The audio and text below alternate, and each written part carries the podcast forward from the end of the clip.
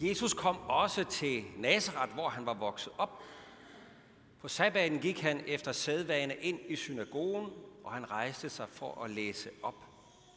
Men rakte ham profeten Esajas bog, og han åbnede den og fandt det sted, hvor der står skrevet, Herrens ånd er over mig, fordi han har salvet mig.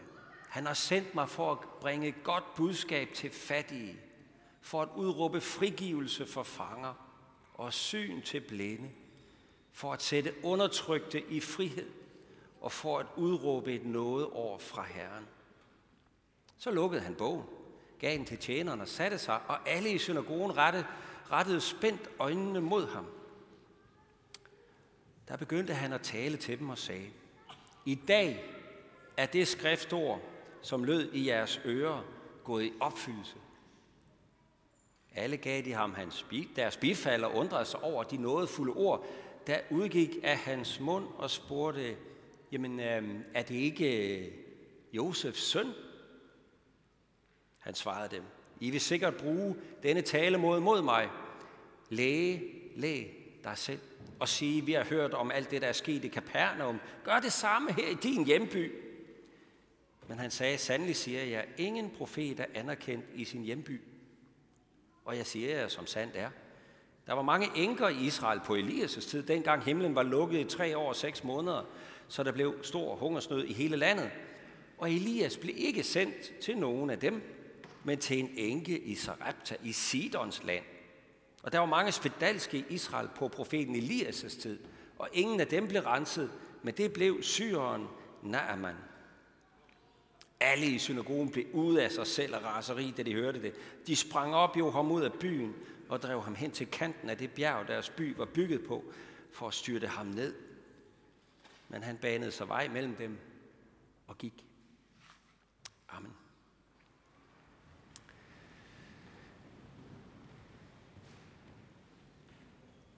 Ønskerne og forventningerne står i kø her i adventstiden.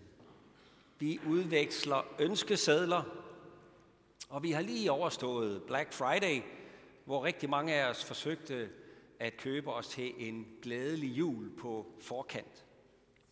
For skal det blive øh, en glædelig jul, så vil vi allerhelst ikke skuffe. Og vi vil gerne give øh, julegaver, der overrasker positivt hvor ungerne ligesom står med hagen helt nede ved navlen, når papiret er flået af, og de hopper og danser af glæde over, at de fik det fuldstændig umulige og utænkelige. Det har farmor købt til dem, ikke? Det elsker vi.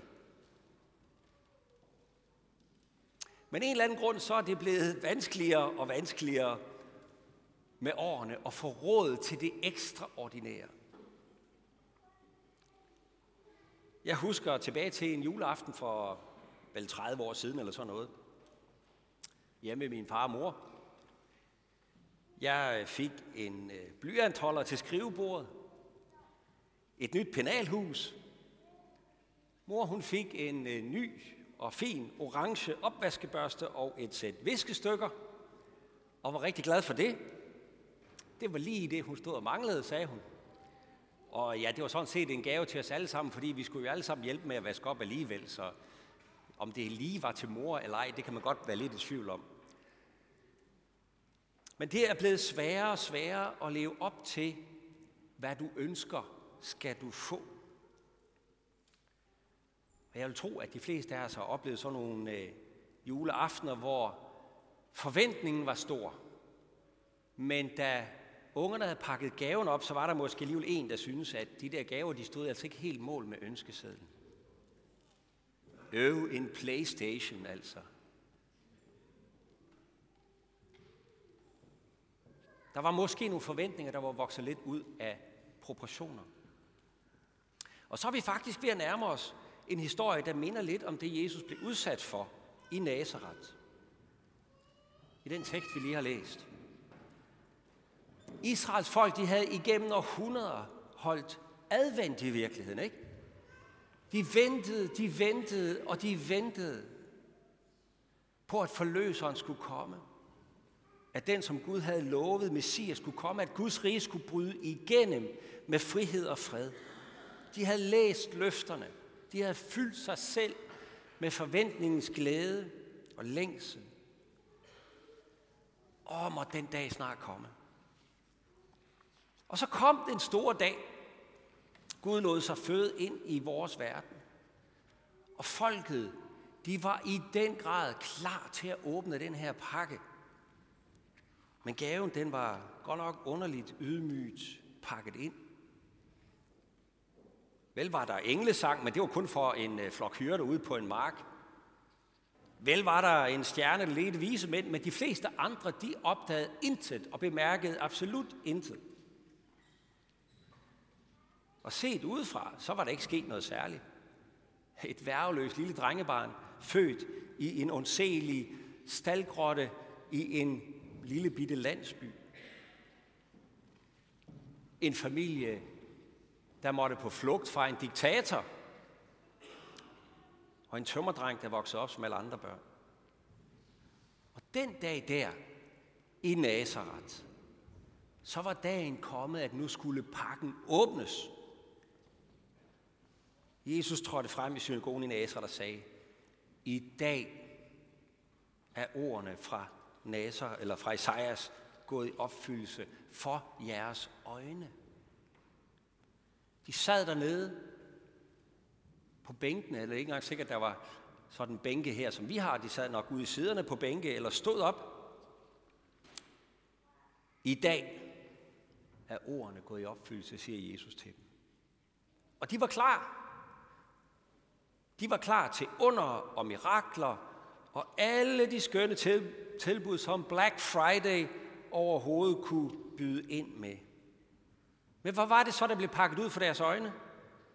Var det ikke bare Josefs søn, der stod der foran dem og sagde, at han var gaven? Han stod der jo bare. Der skete ikke noget. Hvor var lyn og torden og engleherre og alt det der? Han stod der og sagde, at han var gaven, opfyldelsen. At han var Guds rige midt i blandt dem, i og med de ord, han talte til dem.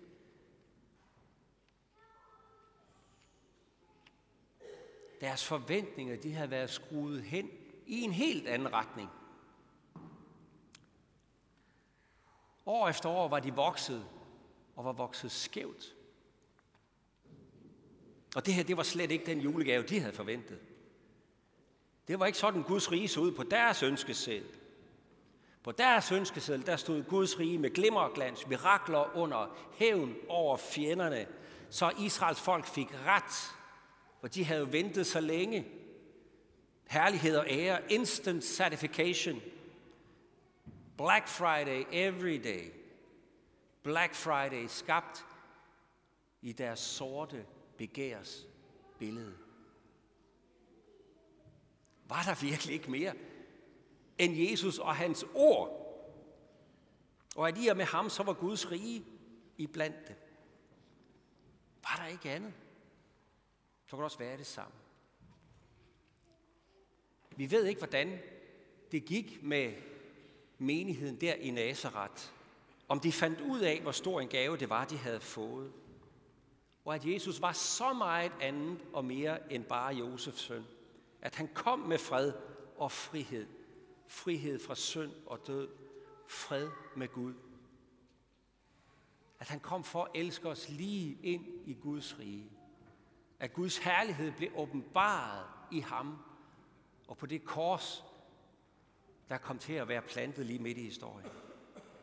Vi ved, at hans søskende, de fandt ud af det. Det, der først havde forarvet dem og skuffede dem dybt, og det, de bestemt ikke kunne tage imod med Jesus, det tog de senere imod som en umistelig skat at Guds rige er kommet til verden i Jesus Kristus. Se, når vi nu står her ved kirkeårets begyndelse og hører Guds løfter om endnu et nådeår, så sidder vi på samme bænk som dengang, som jøderne gjorde det i Nazareth. Jesus kommer til os og siger det her overraskende. I dag, lige nu og her, I dag er de her løfter gået i opfyldelse. Nu og for jeres øjne, i denne gudstjeneste og i det kirkeår, der begynder i dag, der er Guds rige til stede. Guds gave, et nyt nådeår fuld af nåde og sandhed, fuld af tro, håb og kærlighed. Og Jesus kommer til os i dåb og nadver, ved ordets forkyndelse.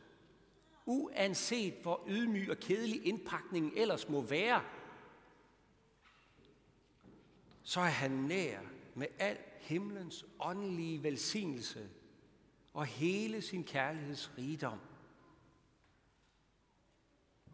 Nu og her. Jamen, skulle der ikke være lidt mere umf over det? Hvor blev de uimodståelige beviser af? Hvor blev Guds rigets knusende åndelige sejr af? Sejren over synden. Skulle der ikke have været lidt mere stjernestøv og x-faktor under mirakler og almagt over kirken, når nu Gud er til stede? Nej. Jo, det kan godt være, at der skete under for enken i Sarepta. Og der sker under på udkanten af Guds rige forskellige steder. Jo, det gør der. Men Jesus kommer stadig ydmygt ridende på sit æsel. Og ordet om korset, det er stadigvæk en dårskab for verden. Men for os, der tror, er det en Guds kraft til frelse. For Jesus kommer og tænder lys til os, der lever i mørket under dødens skygge. Han kommer og giver synet igen, så vi kan se det, som ingen andre kan se. Så vi kan se Guds rige i tro. Han sætter undertrykte i frihed ved søndernes forladelse. Han jager de sorte afguder ud, og han sætter sig på tronen i vores liv. Og han sætter os ind i et fællesskab af brødre og søstre, der også venter på ham, håber på ham, elsker ham og lever i hans lys. Og der, hvor der er mennesker, der tager imod hans trøst og tilgivelse, der skinner lyset allerede i mørket. Der bliver Guds rige til virkelighed, til glæde for os selv og til glæde for andre omkring os. Ligesom den øh, lyset for den forestående jul, det allerede har fyldt os med spænding og glæde og kaster et skær lys over december, over årets allermørkeste måned. Sådan tænder troen på Jesus og forventningen om hans komme lys i et menneskesind. Det tænder et lys, som gør, at vi kan se verden, vores egen skæbne og vores næste i et helt nyt lys, uanset hvordan verdens gang så ellers måtte se ud omkring os. Og sådan bliver adventstiden jo en uforlignelig lignelse på kristentroens liv og glæde. Vi venter på ham, og vi længes efter ham. Den dag, hvor Guds rige endelig slår synligt og tydeligt igennem, det venter vi på. Og sådan sidder vi egentlig sammen med Guds folk til alle tider og venter på Guds rige. Men han kom, sådan som det var lovet første gang. Og det er pantet på, at han kommer anden gang, som han har lovet. Og i og med denne forventning, i og med løftet talt til os, så siger han, i dag er det gået i opfyldelse. I dag kommer jeg til dig og flytter ind hos dig og jager det onde på porten. I dag giver jeg dig langfredags evige forsoning med Gud, i stedet for Black Fridays tomme løfter om billig lykke. Jesus kommer og tænder lys i dit mørke og fylder dit liv med tro og håb og kærlighed. Glædelig advent, og lad os med apostlen tilønske hinanden præcis det.